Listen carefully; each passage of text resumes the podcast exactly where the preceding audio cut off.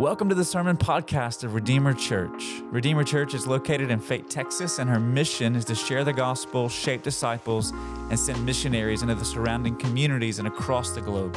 We hope that this week's message will bring glory to God by building you up and result in you looking more and more like Jesus Himself.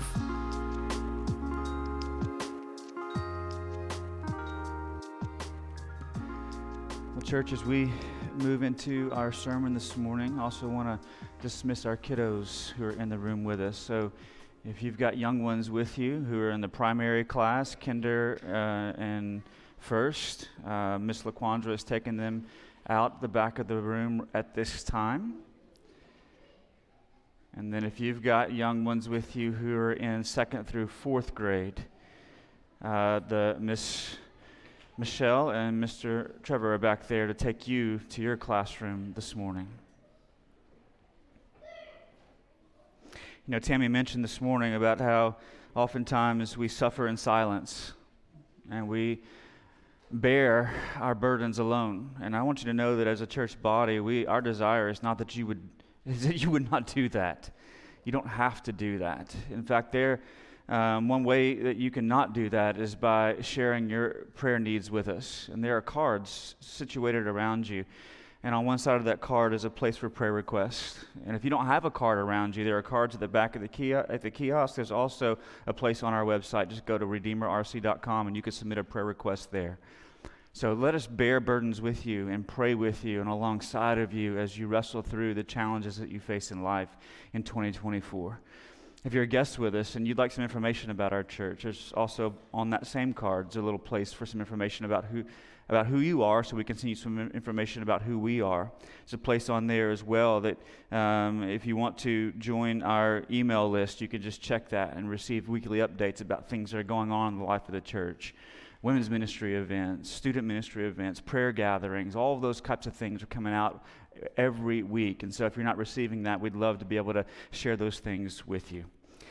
If you got a Bible with you this morning, I want to encourage you to open with me to 2 Timothy chapter 3, verses 10 to 17 is where we're going to be today as we open this new series entitled Disciplined Discipleship. Disciplined Discipleship. Discipleship, we've said here at Redeemer before, is ordering our everyday, ordinary lives around the message and the mission of Jesus. And in order to do that, it requires discipline in our lives. And we're going to look at that over the course of these next six weeks together. But this morning, we start this series in 2 Timothy chapter 2, verses, or chapter 3, I'm sorry, verses 10 to 17. I'll read it for our hearing this morning. It'll be on the screen behind me. If you don't have a copy in front of you, you can follow along there. 2 Timothy chapter 3, beginning in verse 10, Paul writes these words to young Timothy. He says, You, however, have followed my teaching, my conduct, my aim in life, my faith, my patience, my love, my steadfastness, my persecutions and sufferings that happened to me at Antioch, at Iconium, and at Lystra, which persecutions I endured, yet from them all the Lord rescued me. Indeed, all who desire to live a godly life in Christ Jesus will be persecuted while evil people and impostors will go from bad to worse, deceiving and being deceived. But as for you, continue in what you have learned and have firmly believed, knowing from whom you learned it, and how from childhood you've been acquainted with the sacred writings, which are able to make you wise for salvation through faith in Christ Jesus. All scripture is breathed out by God and profitable for teaching, for reproof for correction and training in righteousness, that the man of God may be complete, equipped for every good work. This is God's word. Church, I don't know about you. Uh, in fact, I do know about you because I know a little bit about human behavior. But we, all of us, have some sort of habits, don't we? Right? We either have good habits, like picking up after ourselves, cleaning our rooms, young people, putting clothes in the dirty clothes bin. It's a good habit, right? Absolutely. Tidying up after yourself.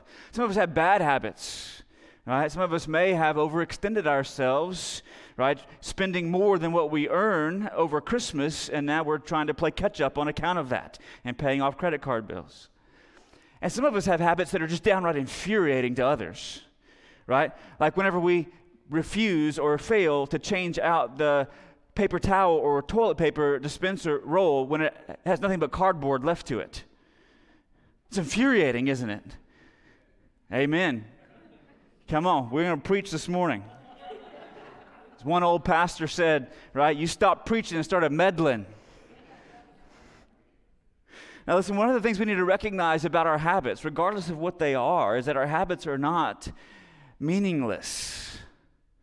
Our habits, right, they shape us. For instance, if you leave that empty cardboard cylinder on the roller, it means that you're not thinking about the next person who's going to need to use that facility after you did. You're only thinking about yourself. You have a self focused perspective, right? That habit comes from a self focused perspective. And you know what it does? It also reinforces that self focused perspective as you carry forward in life. It's a very small habit, but it shapes much larger behaviors in our lives. That's how habits work. They're oftentimes very small things, but they shape and form us in much larger ways. See, as you change the paper towel roll out or the toilet paper roll out, some of you are like, man, what's going on in that home? right? It, you, it shapes you into becoming the kind of person who thinks about others rather than just about yourself. See, so often we think that what shapes us or what forms us are very large, either fortunate or unfortunate events in our lives. Now, I do not want to discount the power or shaping influence of those large, unfortunate or fortunate events. They can shape us in very profound ways. So I don't want to discount those things. There are heartbreaking events that happen to us in our lives that shape us, or very big decisions that we might make, like whom we will marry. They're going to shape and form us and have an impact on us for the rest of our lives.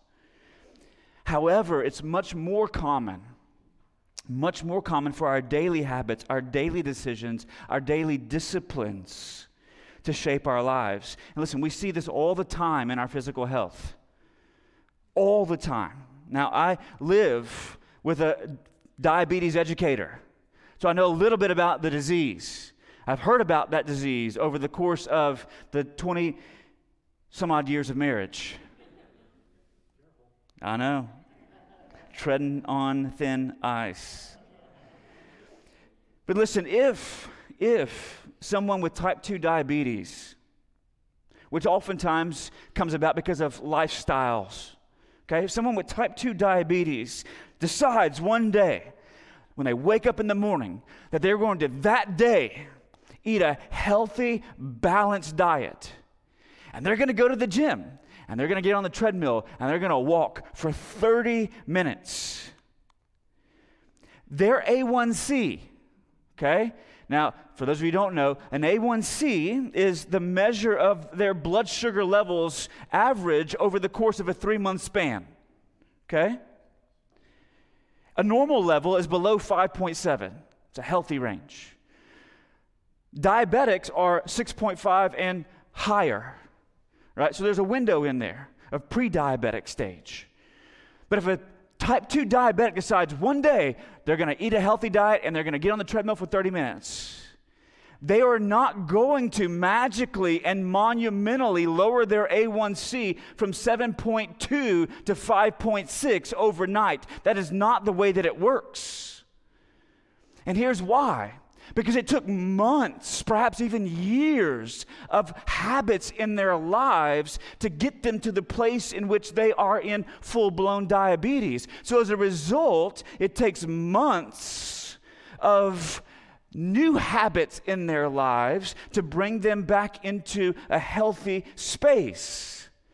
In fact, in fact, di- in fact, nutritionists and diabetic educators will tell you it takes three months to change your A1C significantly. Three months of new habits, three months of healthy eating, three months of consistent exercise. And listen, this is amazing to me because the way God has wired our bodies is also similar to the way that He's wired our minds. Listen to this behavioral psychologists tell us this And they, when they speak of the 2190 rule, they say if you want to establish a habit in your life, it takes about 21 days of doing that thing consistently in order to establish a habit. But if you want to make a lifestyle change, it takes 90 days. You do something consistently for 90 days, and it brings about a lifestyle change. Isn't it interesting, physically, how God has wired our bodies, psychologically, how God has wired our minds? Yeah, maybe I'm just the only one who's interested by that. but that 90 days, it becomes a change of life for us. Now, church, I have a question for you this morning. What is your spiritual A1C? What is the measure of your spiritual health going into 2024? Some of us would say we're below 5.7, and though we're not perfect, we're healthy. We're growing in our faith. We're pressing into God. Some of us might say, you know what? I'm at a 6.1. I'm kind of in that pre diabetic stage. I've got some issues, some challenges, right? Some poor habits that I've formed over the years. And some of us would say, man, I'm in full blown diabetes and I need. I need a diabetic educator to help hold my hand and make some significant changes over the next 90 days.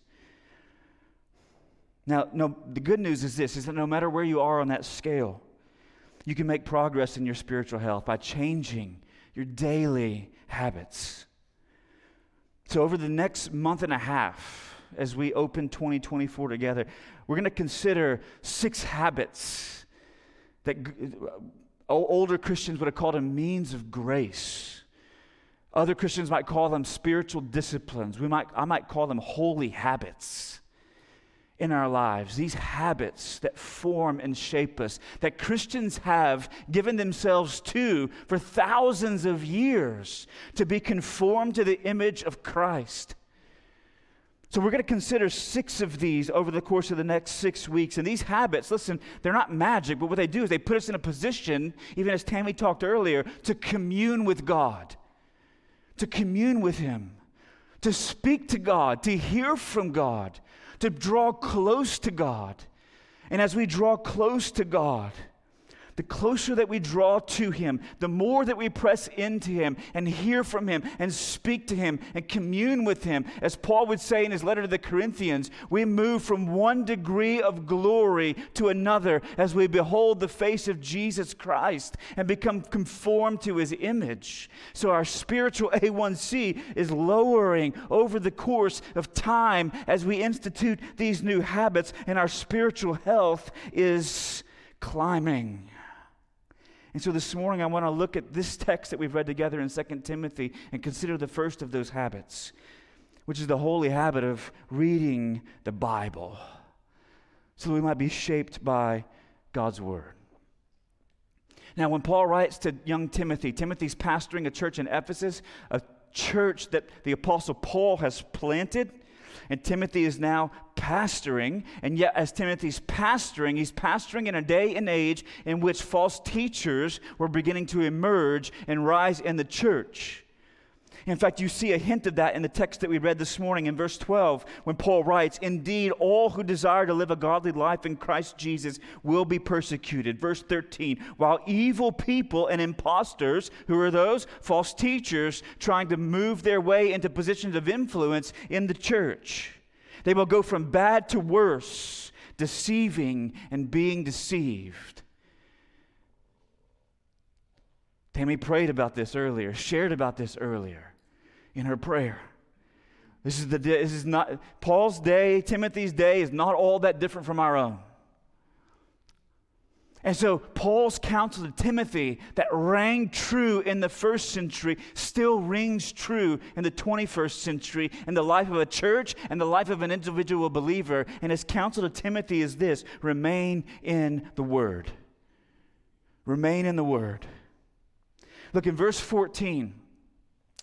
There's a command that Paul gives to Timothy, and he says this continue in what you have learned and have firmly believed.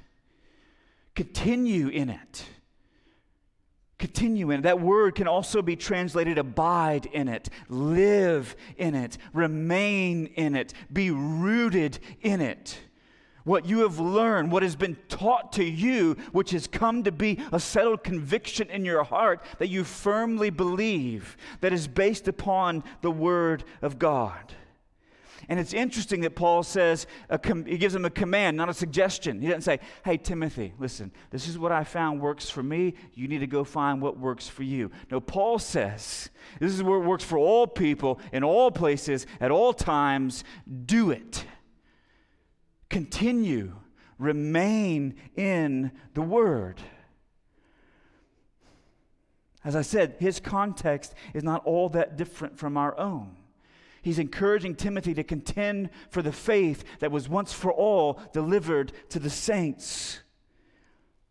Paul says, in a day in which things are going from bad to worse, and there's all kinds of deceptions circulating, in that kind of day, in this kind of day, remain in the Word because it's vital to your spiritual health. And you will become sick and malnourished without it. Listen, let me ask you a question. If you went to the doctor and the doctor said, You have a heart issue, but there is a medication that I can prescribe to you, and if you took that medication every day, every day, is going to allow you to live a full, healthy life. What would you do? Would you go, you're, you don't know what you're talking about, man?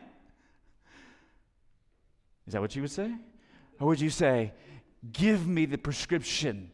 I want the prescription. I'm going to the pharmacy. I've got my insurance. I'm going to set that puppy up on automatic refills to dispense every time I run out. And when they call me, I'm going to go get it. If they, my pharmacy doesn't have it, I'm going to seek out another pharmacy that does and bring them my insurance card and the prescription, and I'm going to get that medication because I know it's going to help me live a full, healthy, vital life.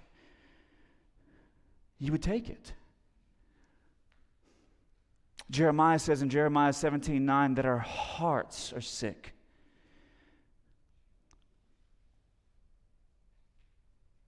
And he says, Who can understand them? The things that they do, the things that they want, the desires that emerge in them. Who can understand them? And yet, I tell you, church, God has given a prescription for those sick hearts. It is the revelation of Himself through His Word. And when we neglect it, when we don't seek it out from pharmacy to pharmacy on a daily basis, we do so to our own detriment.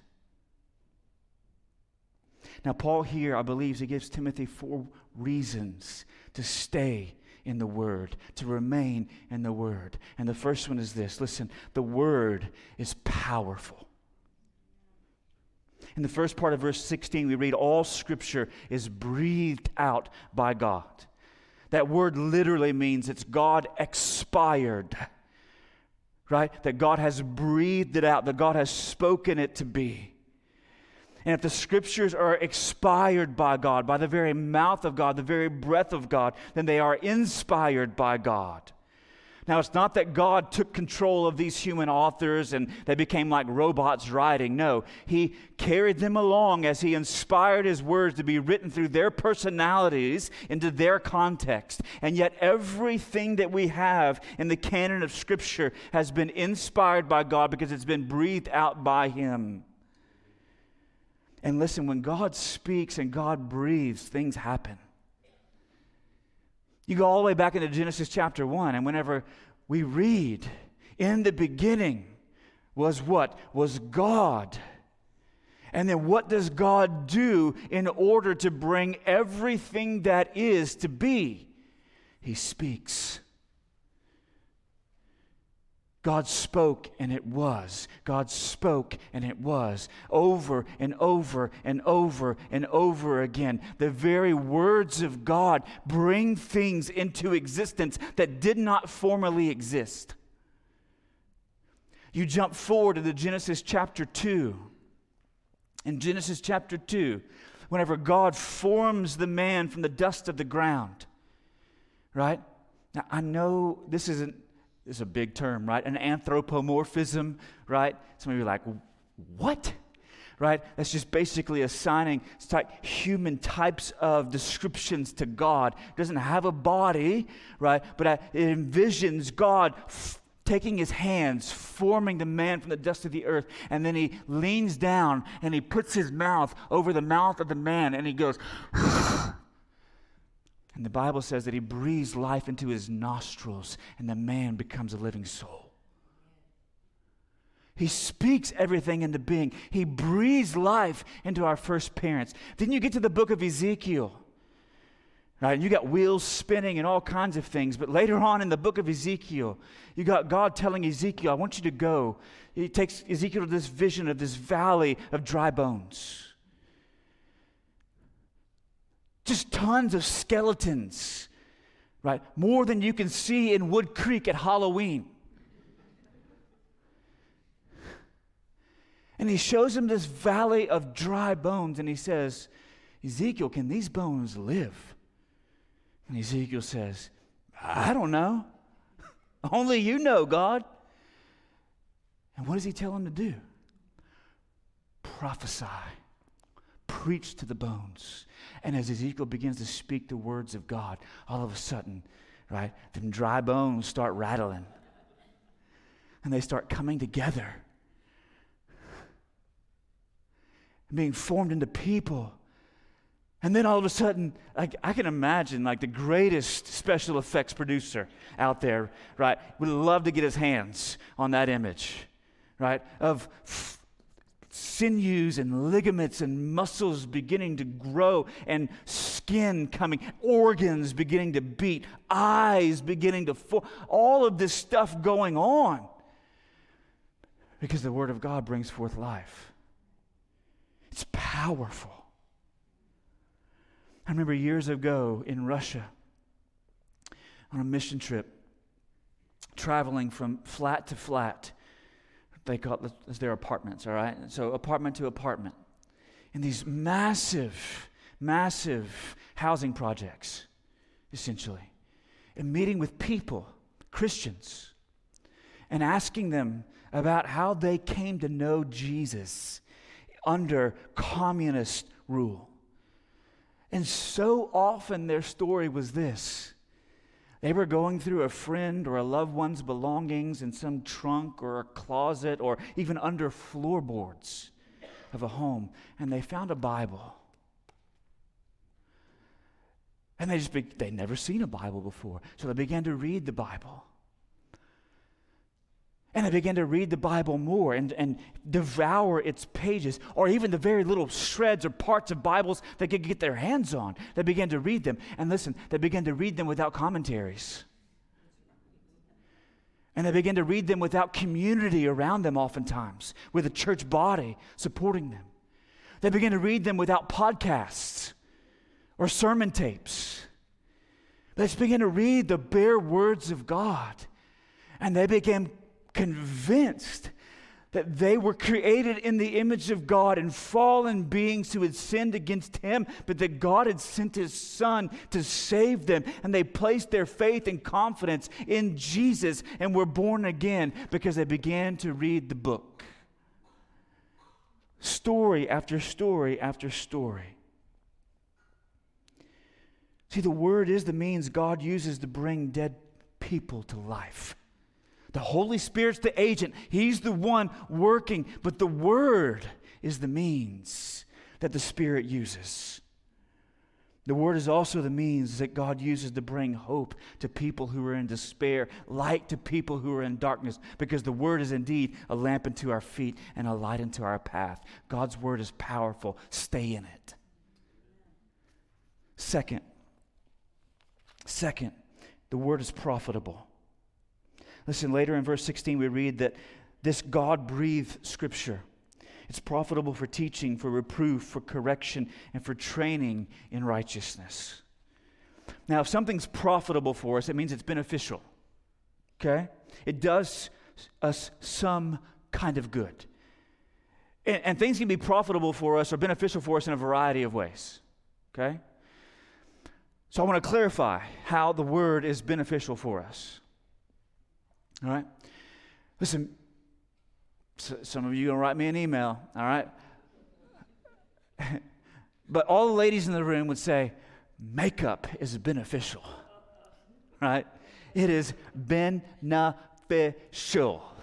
It's profitable for us, right? So when we get up in the morning, we look in the mirror and we put on a little blush or maybe some whatever you put on your eyes, all those kinds of things, right? Right? Because you're oftentimes you're trying to conceal some of the imperfections on your face so you can make a presentable face to the world. So it has a benefit. It's profitable in some capacity in, order, in, in the sense that it covers our imperfections. But that is not the way that the word is beneficial for us. It's not. Listen, I have a very old 1987 Ranger bass boat okay, with a 1996 two stroke outboard engine. Now, those old two stroke outboard engines were never made to run on ethanol blended fuels. That's about all you can find these days, though. Right? And whenever I put ethanol blended fuel into that two stroke engine without it seems like sometimes I'm putting as much additives into the gas tank as I am putting gasoline into the gas tank right? But whenever I put ethanol gas in there, I've got to put all kinds of additives in order for that engine to be able to run because with that ethanol, it gums up the fuel injectors, the fuel pumps, all kinds of things on those old two stroke engines. But non ethanol fuel doesn't create any of those issues. Non ethanol fuel is beneficial, it's profitable to that outboard engine because it gives it the fuel that it needs to run as best as it possibly can. And when I say the word is profitable, it is not profitable in the way that makeup is profitable. It is profitable in the way that non ethanol fuel is profitable to an old two stroke engine. It fuels us, helps us move forward. It is profitable. And Paul says it is profitable in two broad ways. First of all, it builds our doctrine. Paul says scripture is profitable for teaching and for reproof. Those two words in the New Testament are used to describe the transmission of information, what we believe, or our doctrine. See, there is a faith once for all delivered to the saints, and it's found in the scriptures, and whatever contradicts them, we should reject. Charles Spurgeon said it this way He said, If your creed and scripture do not agree, cut your creed to pieces, but make it agree with this book. But it also builds our devotion. See, Scripture is profitable for correction and training in righteousness. These two words in the New Testament oftentimes express and describe our practice, our lifestyle, the way that we live, our devotion to God. And so when you encounter something in the Word as you're reading, that you feel like needs to be taken out, stop and ask yourself this question because there's lots of people who would say, man, we could take all these things out of the Bible, it would be a great book. But you stop and ask yourself this question Does this need to be cut out of the Word, or does this Word need to cut something out of me?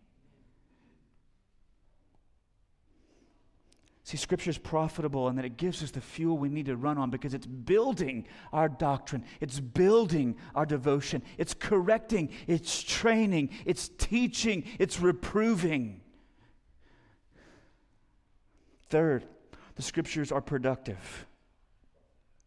They're productive. Like, what's the difference? In verse 17, we read that God's aim in giving us the Scriptures is not only for our information, but for our transformation.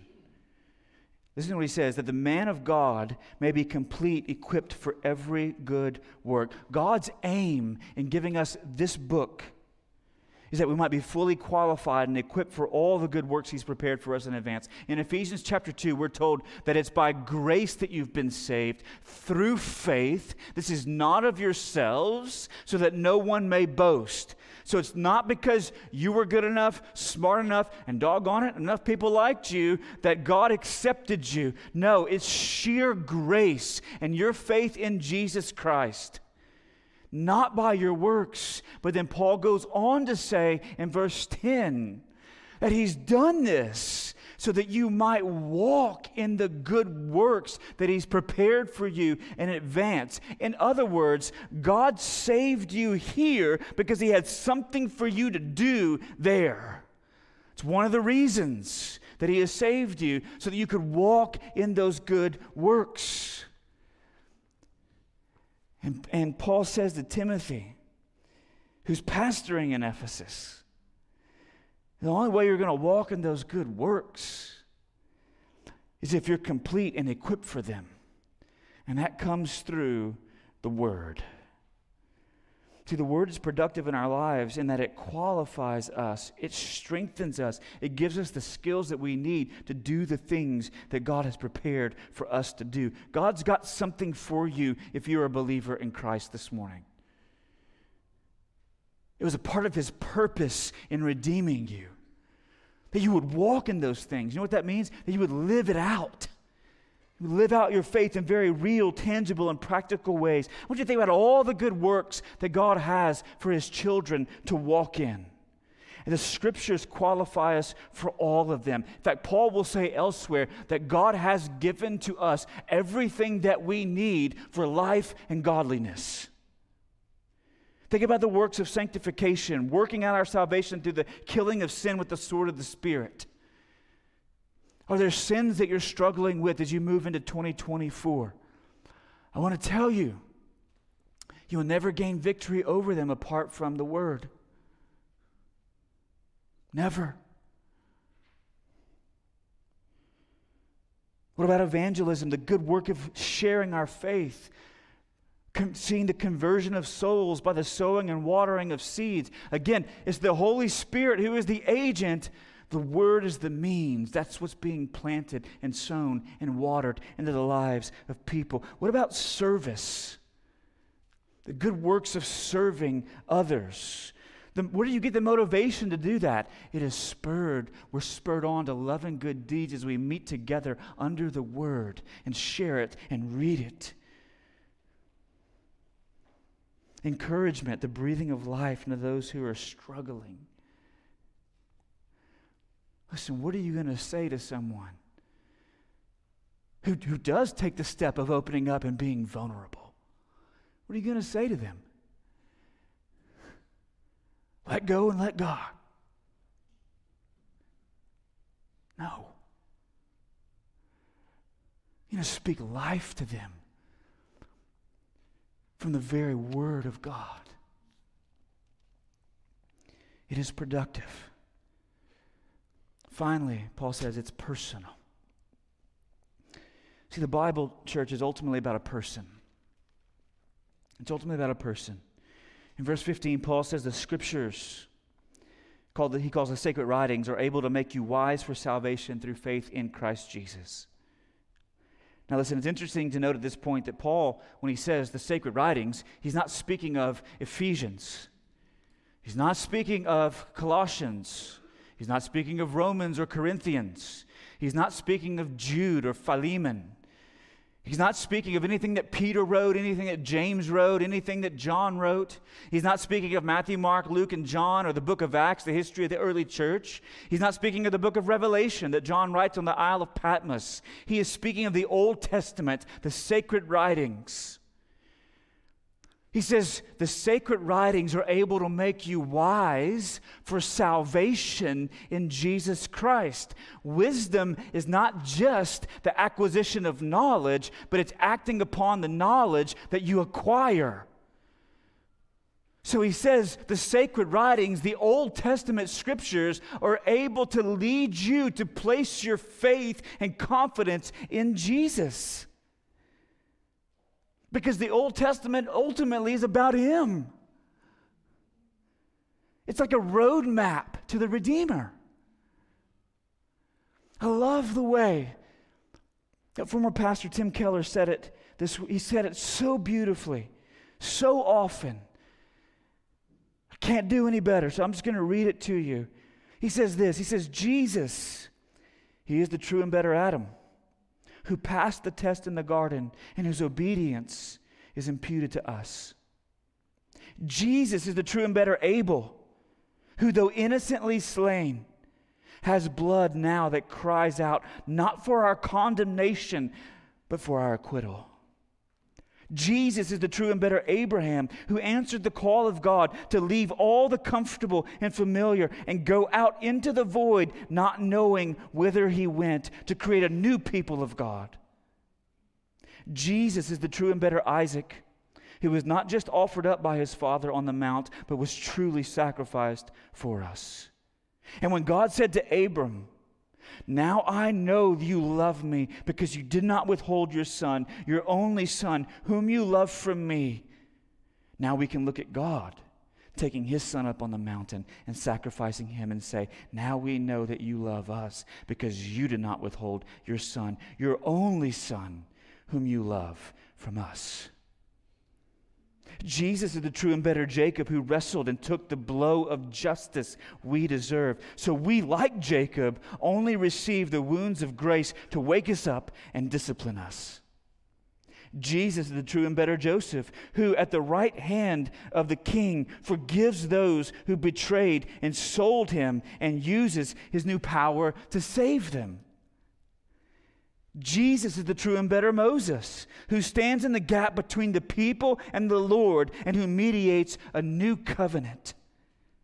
Jesus is the true and better Job, the truly innocent sufferer, who then intercedes for and saves his stupid friends, which is us.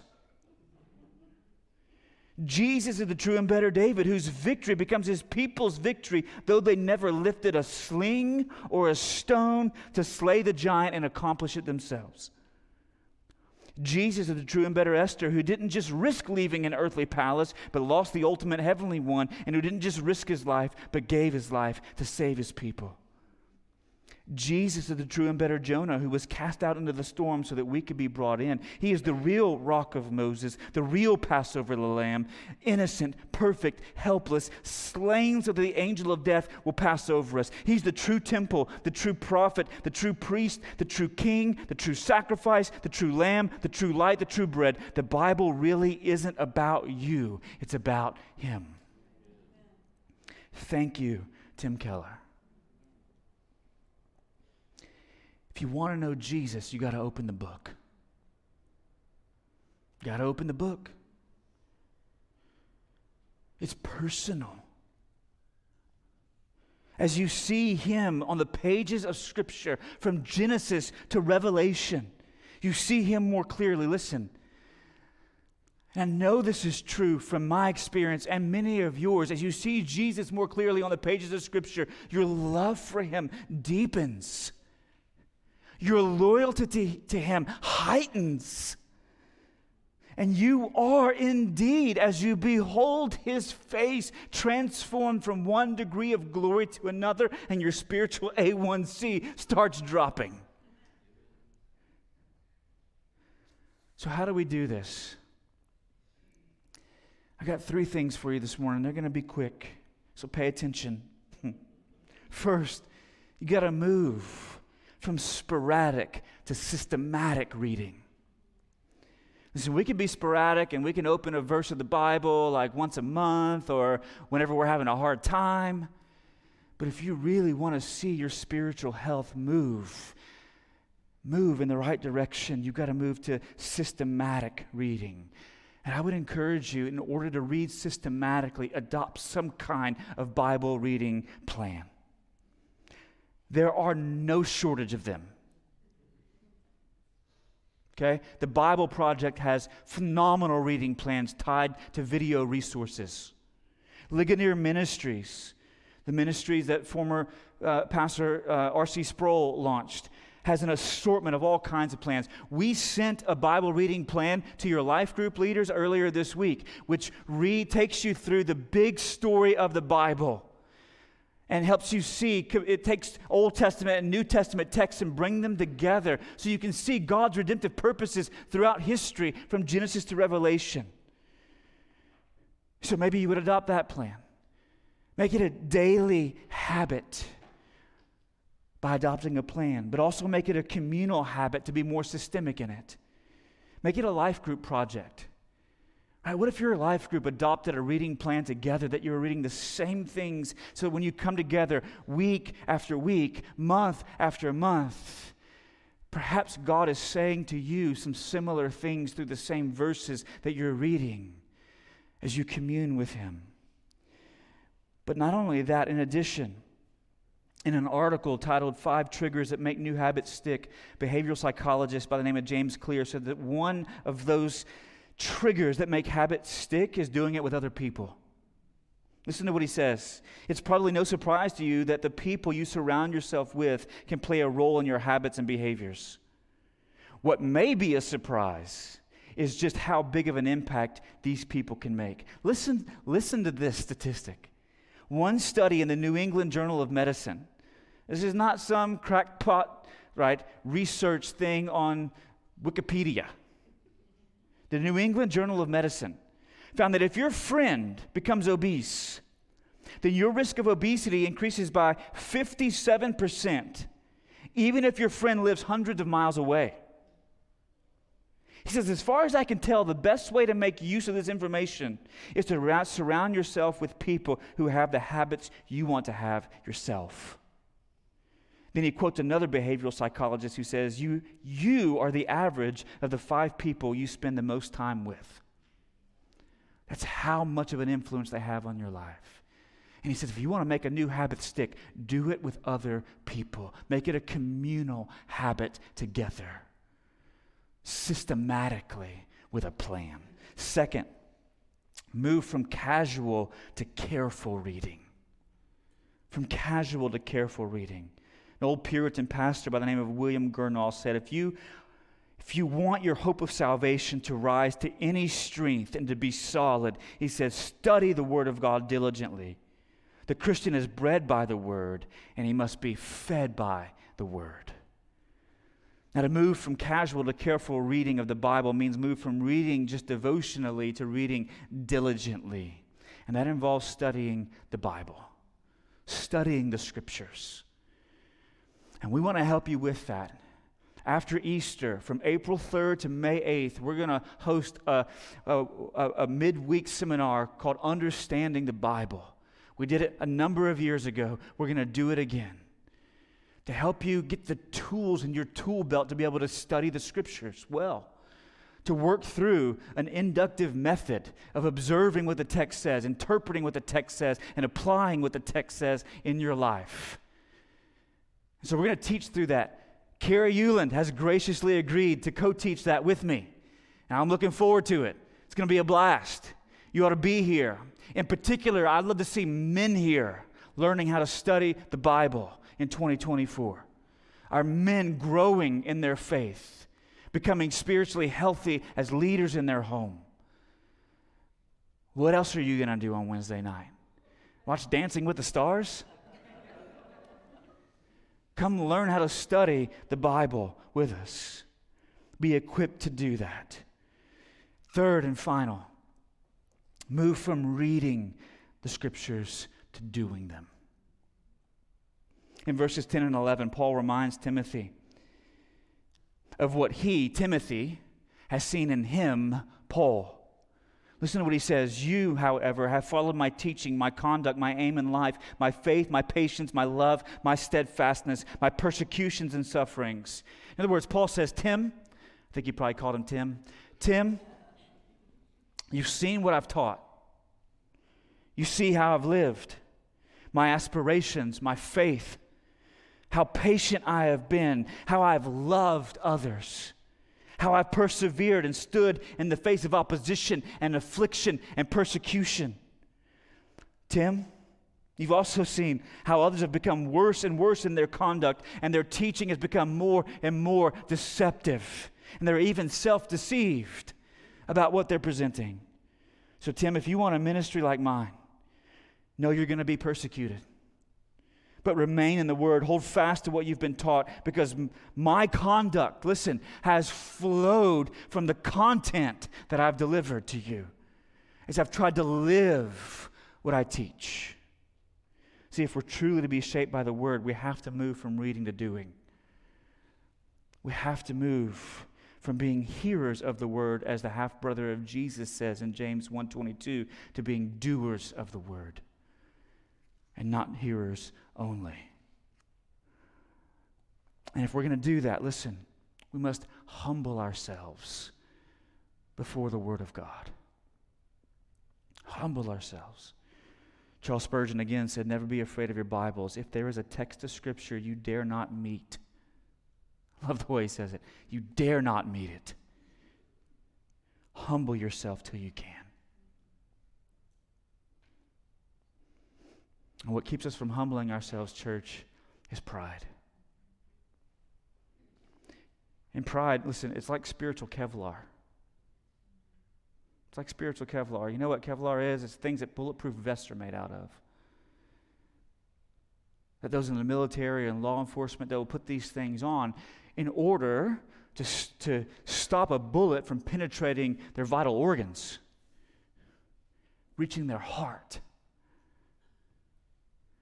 And pride, listen, it's like spiritual Kevlar. When we're filled with pride, the word may go forth. We may read it, we may hear it, it may be preached to us, but it doesn't penetrate our heart. Because we're already thinking about all the objections that we have to it and how we dare not meet it. And Spurgeon says, Humble yourself until you can. Humble yourself until you can. And I pray in 2024 we would be a church that would humble ourselves until we can.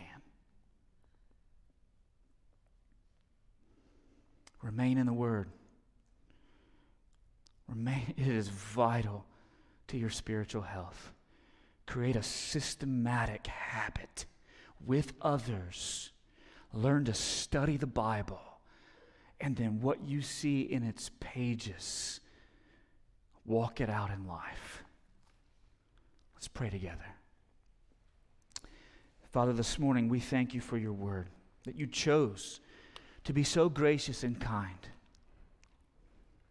as to give it to us, as to not conceal yourself from us or hide yourself from us, but reveal yourself to us in the pages of Scripture. I pray that as we remain in it in 2024, develop a habit that we would experience its power in our lives. That it would be productive for us and giving us the fuel that we need to build our understanding of you and to devote ourselves more fully to your purposes. That it be profitable. It would equip us for the things that you have destined us for. and that in its pages we might clearly see the face of Jesus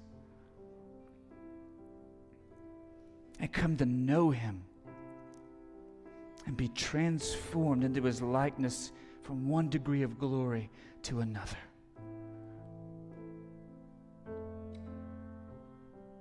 May we make it a habit that is systematic and communal that is a diligent study. And may we be doers of what we see and learn. We pray in Jesus' name. Amen. Church, I invite you to stand this morning as we sing in response to what God has said. And I want to just say one word to you before we begin singing.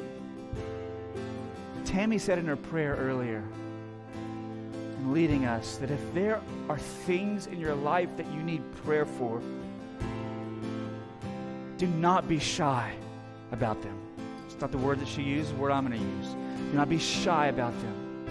But press in. I want to tell you, after the service this morning, when we give the benediction, I'm going to be here.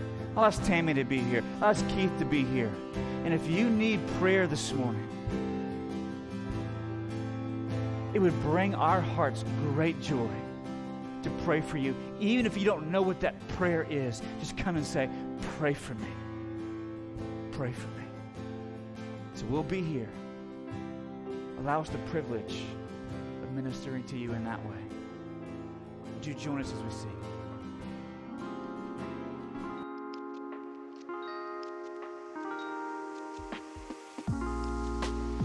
Hey, this is Pastor Shannon, and I want to thank you for tuning in today. I trust that the Lord has spoken to you through His Word, and if you don't know Jesus as your Savior, I invite you to trust Him today. If you have questions about what that means, reach out to us through our website, redeemerrc.com, and one of our pastors will be in touch. In addition, if you would like to partner with Redeemer in her mission to share, shape, and send, you can support our ministry by visiting redeemerrc.com forward slash give. Now, this podcast is not intended to replace your active participation in the life of a local church. But tune in next week as we continue to lift high the name of Jesus through every paragraph, passage, and page of the Bible.